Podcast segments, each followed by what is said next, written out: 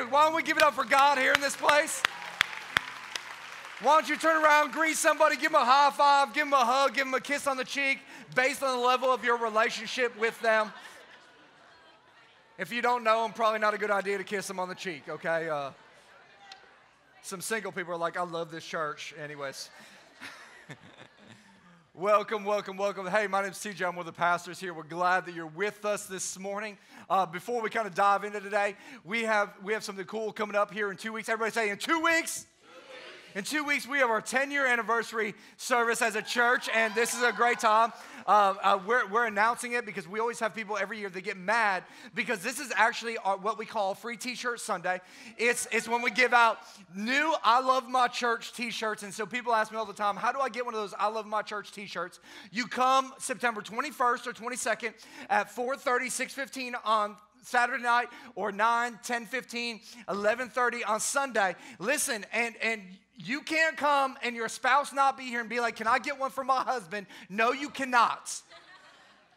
It's you're here, you get one, and that's for that's from babies all the way to adults. We, we have shirts for everybody, and so we're gonna have a party afterwards. We might even have a DJ outside. We're gonna do all kind. We're gonna party like it's 1999. We're gonna show Prince what's up. Anyways, so good time. Make sure you're here that weekend. It's a Sunday and a Saturday night. You don't want to miss. Also, listen. Hey, our church is growing like crazy, and uh, this, this service is getting pretty full.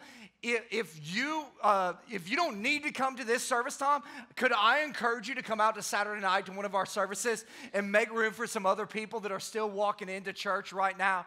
Uh, it, it would help us out with making first time guests feel welcome and warm and like they have a place here and not like we're sitting them in the back corner where they can't see anything.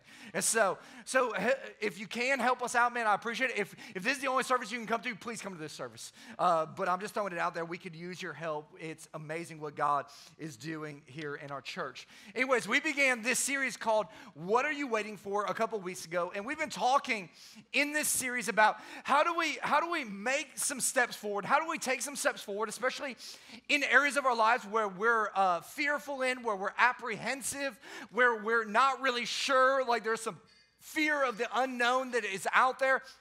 Like, how do we move forward and take ground and live the life that God has always intended us to live. And we've been talking about the fact that, that in the four Gospels in the New Testament, Jesus said a, a, a, set of phrases more than any other set of phrases. In fact, it was his probably most popular subject line. It was this idea that he would tell people, do not fear, don't be afraid, take courage, take heart. 21 times in the New Testament, he said those kind of phrases. In fact, 15 times he said, do not be afraid.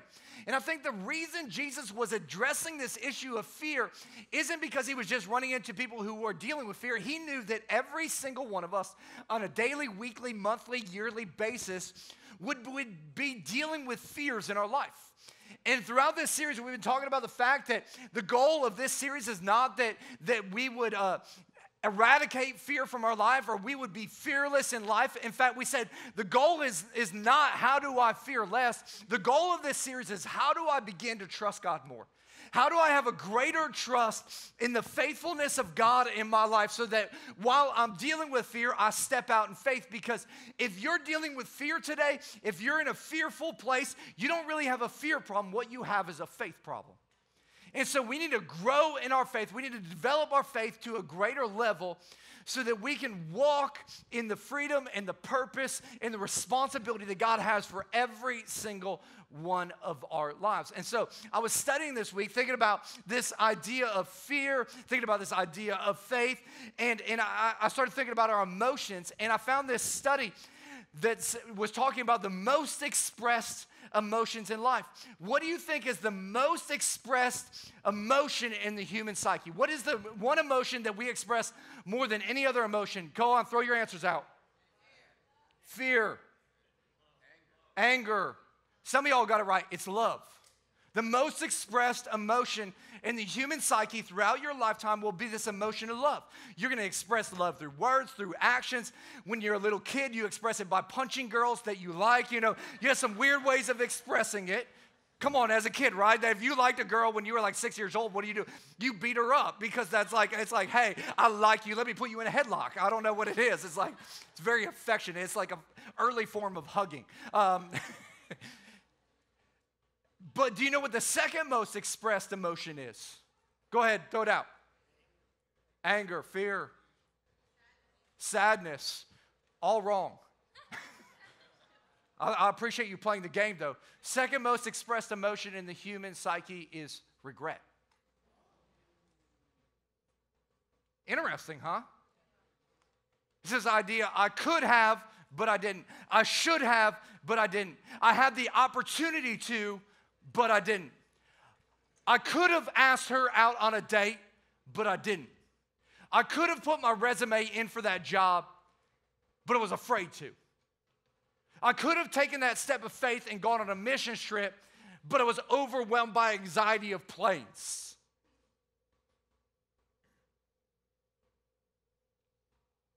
I could have, but I didn't. And I started thinking about the fact that in life, a lot of us are going to get to the end of our life and we're going to have a lot of regrets. And when you look back on your regrets, it comes down to three words to why you have a regret lack of faith.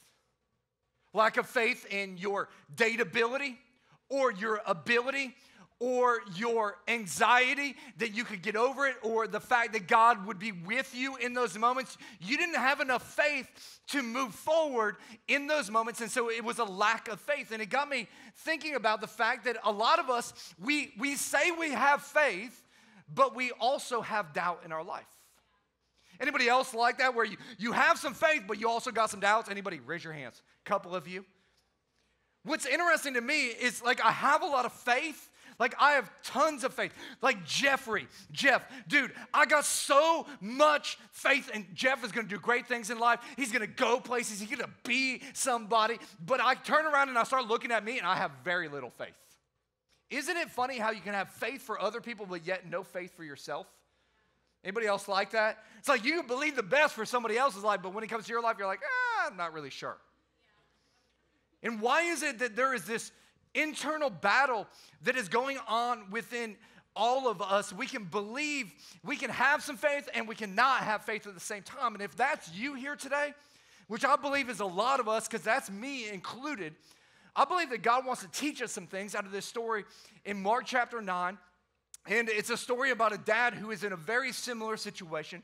He has a demon possessed son, and uh, he, he comes to Jesus' disciples. Jesus and three of his disciples are up on a mountain, and this dad approaches the other nine that are down on the, the bottom of the valley, and he asks them, Hey, can you help my son out? And, and they didn't have the ability to do it. And so Jesus and these three disciples are coming down, and there's an argument that's taking place in Mark chapter 9. This is what it says in verse 16. Jesus asked, What are you arguing about with them? A man in the crowd answered, Teacher, I brought you my son who is possessed by a spirit that has robbed him of his speech. Whenever it seizes him, it throws him to the ground. He foams at the mouth, gnashes his teeth, and becomes rigid. I asked your disciples to drive out the spirit, but they could not.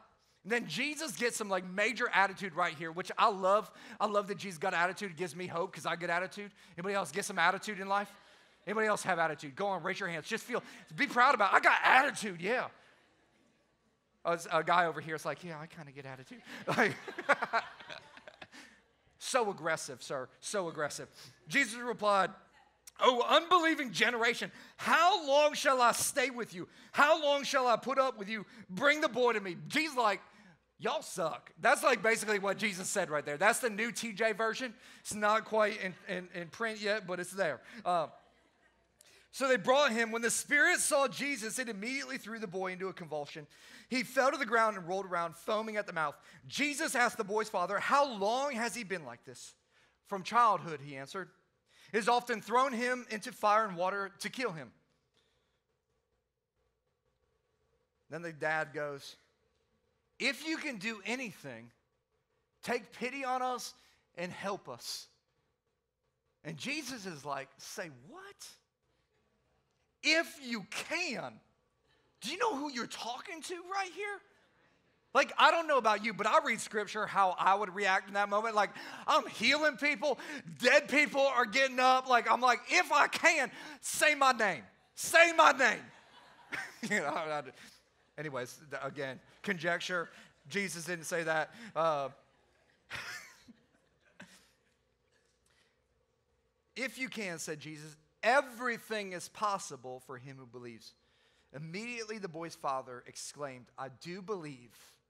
Help me overcome my unbelief.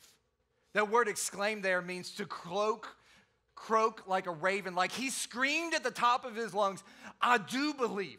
And I would do that, but my wife said I wasn't allowed to. So, so he screams at the top of his lungs, I believe.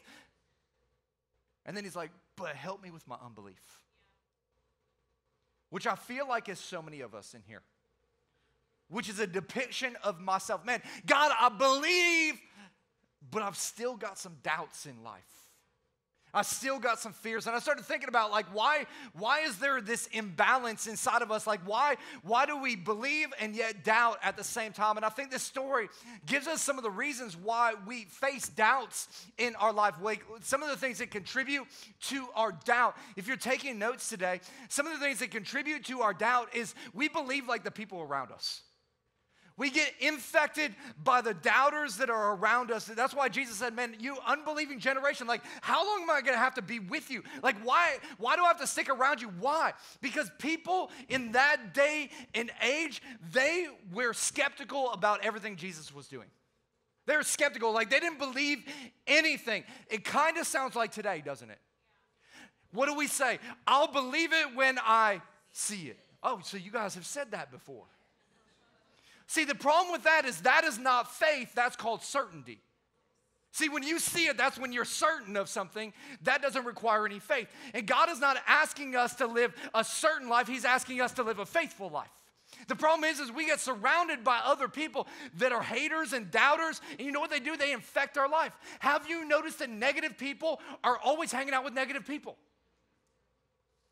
They didn't all start out that way. What happened is that somebody that was negative got involved in a relationship and they started creating negativity in that other person. So, what they get together and do is they start talking about things, being negative about situations. They invite somebody else in that conversation. Before long, that third person gets infected, and all of a sudden, you got a crowd. Have you noticed angry people hang out with lots of other angry people? Have you noticed successful people don't hang out with negative people? Have you noticed that happy people aren't listening to critical people?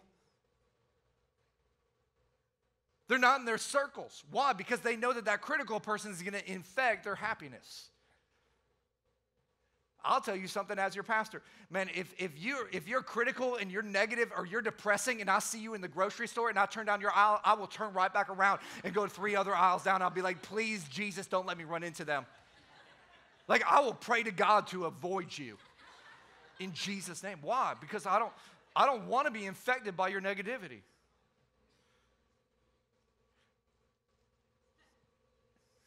Another reason is we believe that God is fickle. We have some bad theology. We think that, that God likes some people and he doesn't like other people. And we think that it's based on what we do. And So if, if I'm good today, God is all about me. But if I screw up today, God is not about me. Like he's, he's a hater right now. And so like we don't, we don't know where he's going to be. And, and what ends up causing us to think is that God is confusing. Like, am I on his good side today? Am I on his bad side today? Like, what side am I on? And this dad, he had lost hope. And here's what happens when we're in that situation we know that God can, we're just wondering if he will.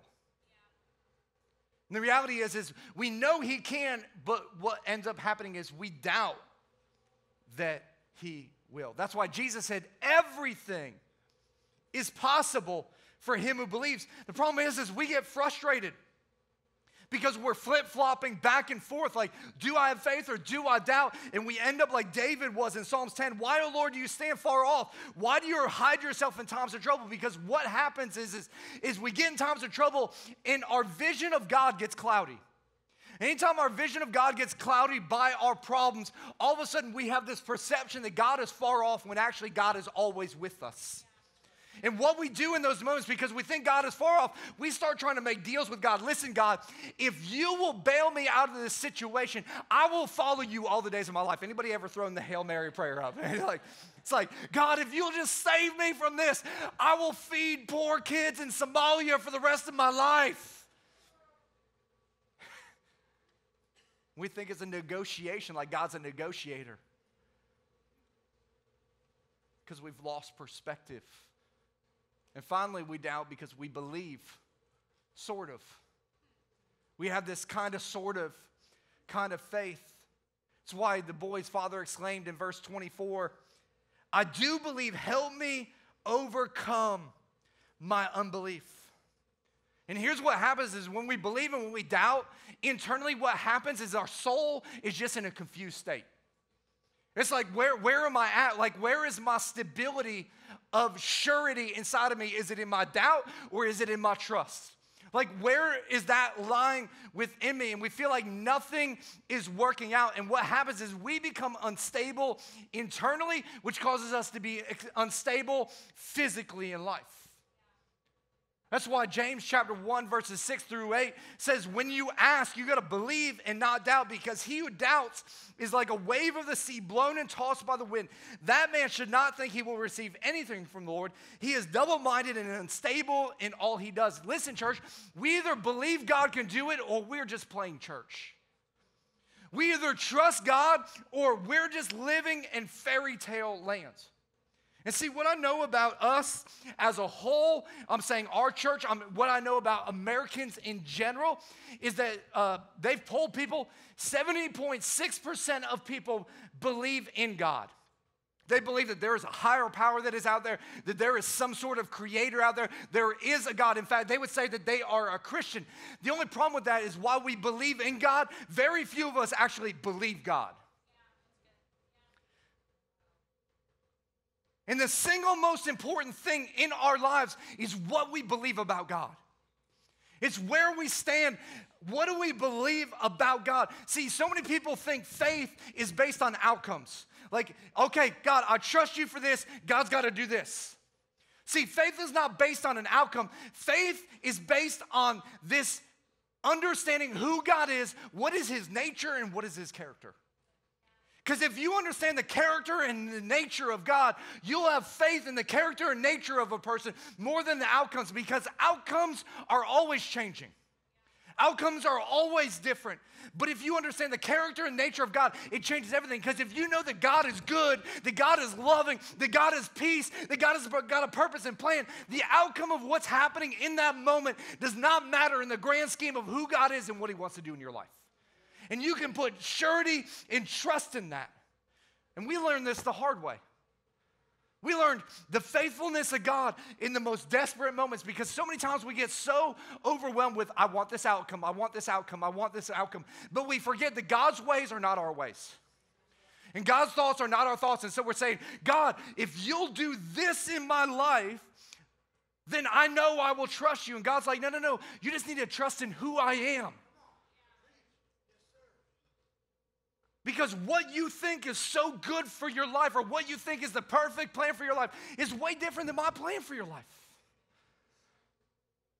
But if you'll trust in my nature, who I've been since day one till the end, a God that loves and cares and will sacrifice and do whatever it takes to reestablish connection and relationship from you with you, and it'll change everything. My wife and I, we've been married for almost 20 years. It'll be 20 years this next year. It's amazing. She's lasted that long. Um, she is a godly woman, yeah.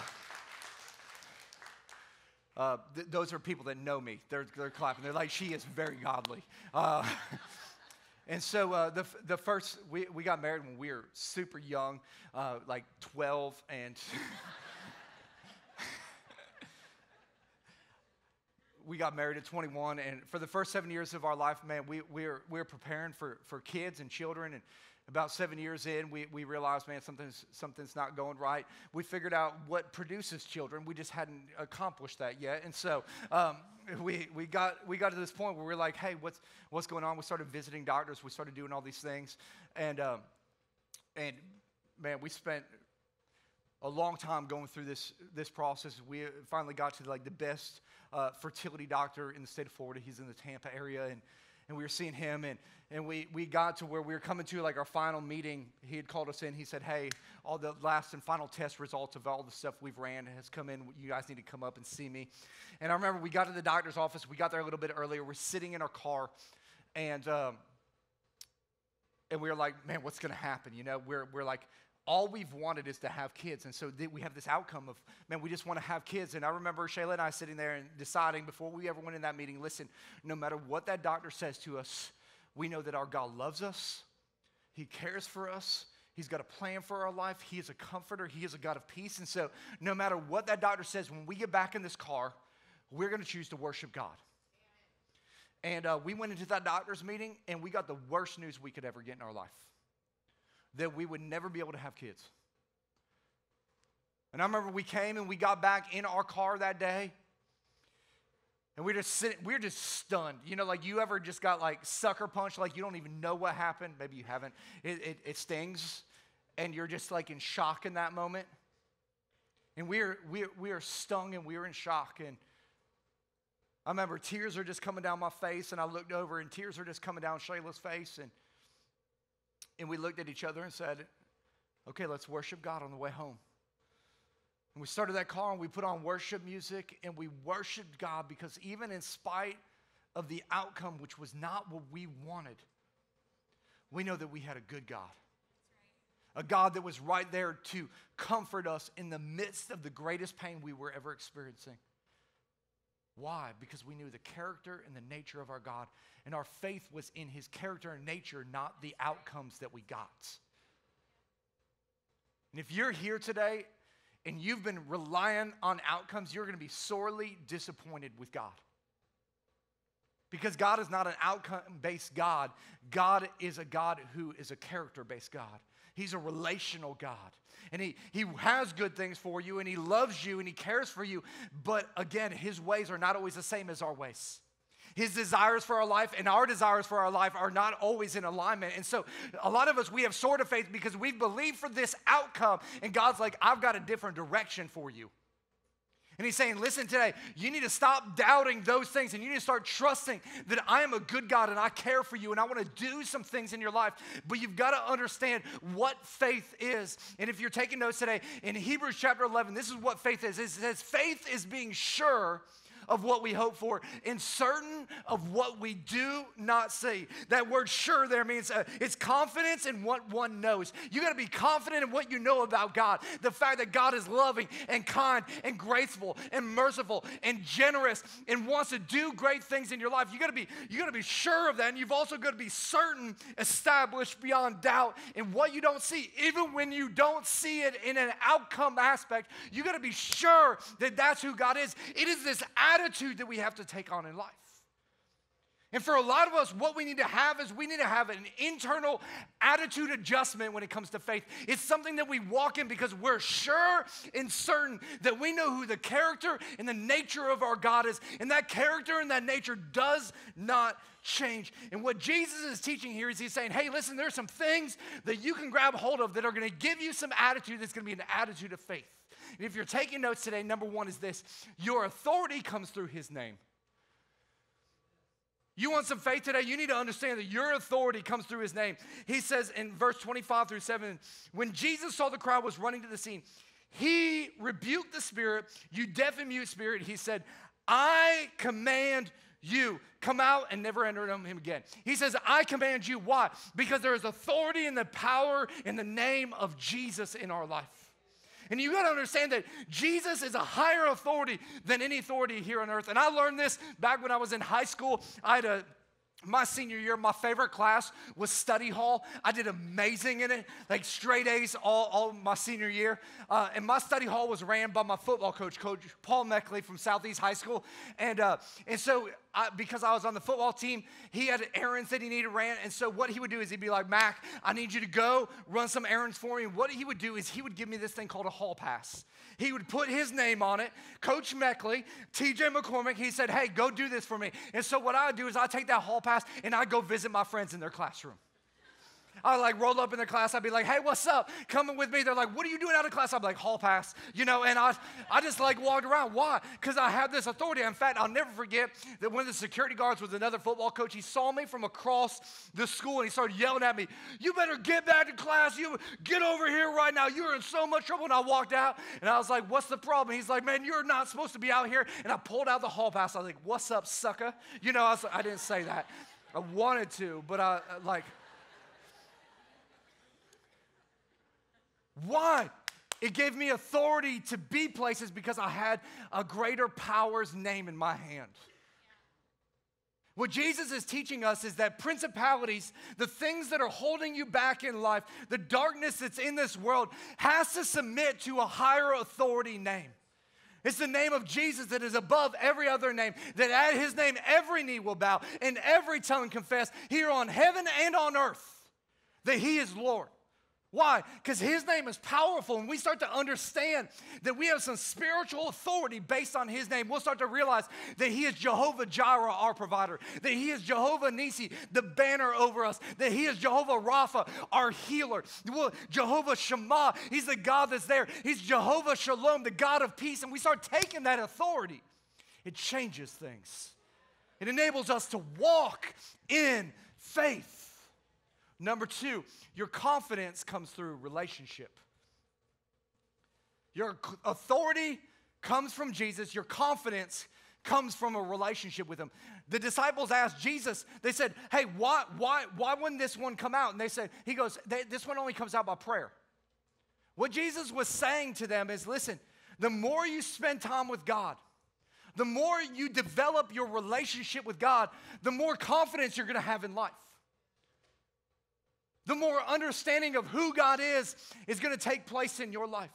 In fact, the Bible tells us in, in Hebrew, Hebrews, faith comes by hearing and hearing the word of God. I actually think that's Romans, but Romans 10 17, is that right? Yeah, Romans 10 17. Uh, faith comes from hearing and hearing the word of God. So, what does that mean? If we need faith in our life, we have to get in God's word. We have to put God's word in our hearts. We have to start to put this, read this, talk it out loud. Why? Because that's how our faith is developed. A lot of us are waiting on a word from God, and God's like, I've given you about 1,500 pages of words. And it'll speak to you every day that you get it, and you're like, Well, I started reading, I don't understand that. Keep reading because you might understand something tomorrow. Listen, if you stopped every time you didn't understand something, you would never accomplish anything. Why do we do that with God? God is, maybe God is trying to get you to the next sentence that you will understand. Maybe he's trying to get you to a different point in your life. Maybe he's trying to grow you and develop you a little bit. Maybe he's trying to get you to address some areas of life because so many of us, here's what happens in our life. We got problems. And here's what we do we got sin that's holding us back in life. We got loss that has happened that we're dealing with. We've got fear that's taken place inside of us. Some of us have failed at some things in life. Others of us struggle in different areas that are overwhelming us. We have doubts inside of us that are just like so big. Some of us have some issues with cats, me included. We'll just, we'll just, we'll leave that one over here because I don't. We got our past that is overwhelming to us, and then we have God. And here's what we do most of us, we have a separate life when it comes to God, and then we have our reality.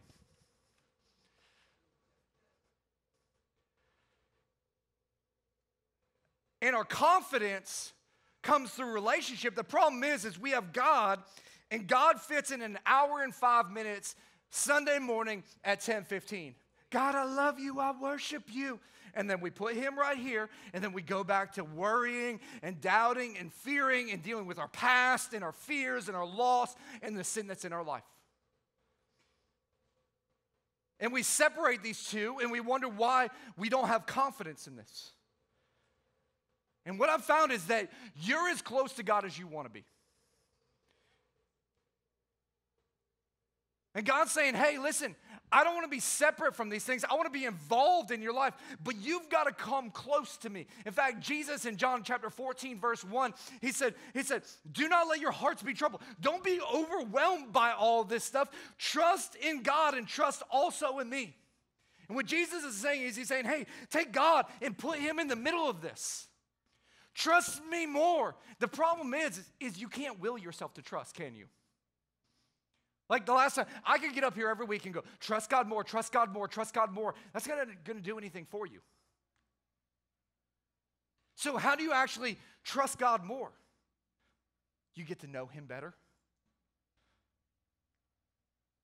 And as you get to know God better, all of a sudden you'll start to realize that God is faithful, that God is just, that God is kind, that God is loving, that God is a God of peace, that God's a God of healing and restoration. He is the chain breaker, the heaven maker. He is the life changer of this world. But until you get to know Him, you'll never know that. And you'll think that He is just an hour on Sunday that doesn't want to be involved in the reality of your life.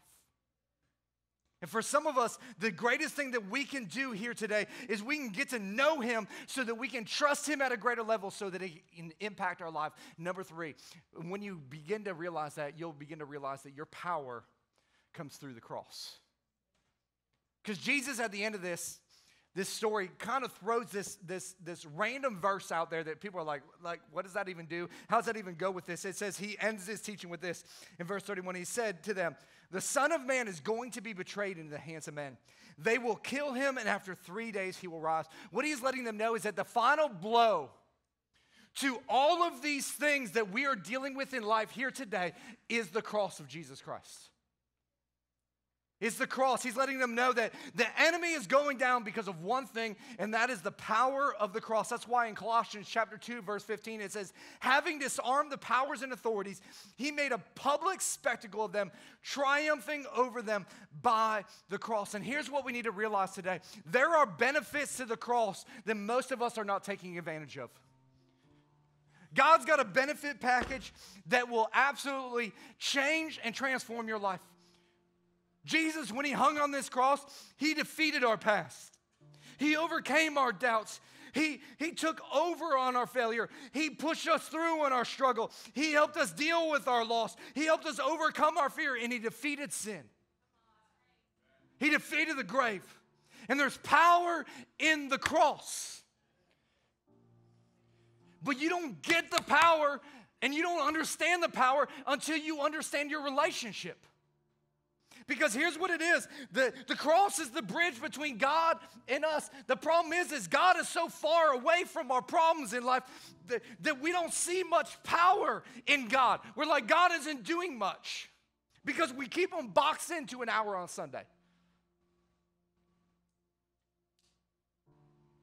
And what God is saying is, He's saying, listen, I, I, I'm here and I am the fulcrum in your life. And if you don't know what a fulcrum is, it's a source of power in your life that creates force for an object. And what he says is, he says, listen, the closer you get to, you, uh, you get to me and you start bringing me into your life, all of a sudden what it does is it brings power to my cross. And when it gets power to my cross and you take a step of faith and you start trusting me, when you put your faith in that relationship, boom all of that stuff that you've been dealing with. All of it. Sorry, I didn't mean to hit you all over there. all of it gets taken care of. Here's the crazy part 99% of what God wants to do in your life, He's going to do Himself. And I don't know why it works this way, but He requires 1% from us. He requires this step of faith to enable the 99. Our 1% of natural faith enables 99 of supernatural power in our lives. And so, part of the question we've been asking you is, is, what are you waiting for? Some of you are waiting for God to do his 99, then you're like, I'll take the 1%, but that's not how it works. God says, You take the first step, you draw near to me, and here's what I'll do I'll meet you right there. You take that step of faith and you trust and you, start to involve me in your life and watch what happens in your life. So, what is that step that God is challenging you today in? What is that 1% that you need to do to enable and empower God's 99 in your life? What is that step of faith? love what Hebrews chapter 11, verse 6 says. It says, And it is impossible to please God without faith. Anyone who wants to come to him must believe that God exists and that he rewards those who sincerely seek him. As we start to seek him, what he does is he says, hey, listen, there's all these benefits to my cross, and there's, there's power in this, but it requires faith. It is impossible to please me without faith. But we can also flip that. With faith, it's impossible not to please God. And so some of us, we need to take a step of faith today. We need to step out of our comfort zone because so many of us, we've been wanting to live in comfort when God has been calling us into faith. And maybe today is the day you need to take that step I don't know what it is for you. I don't care what it is for you. I know that God is just waiting. What are you waiting for? And if He could say something to you today, He'd be like, What are you waiting for? With every head bowed and every eye closed, maybe you're here today and you've got a sort of kind of faith. And God is challenging you, and today's the day you need to take a step. Maybe for others of you, you're here.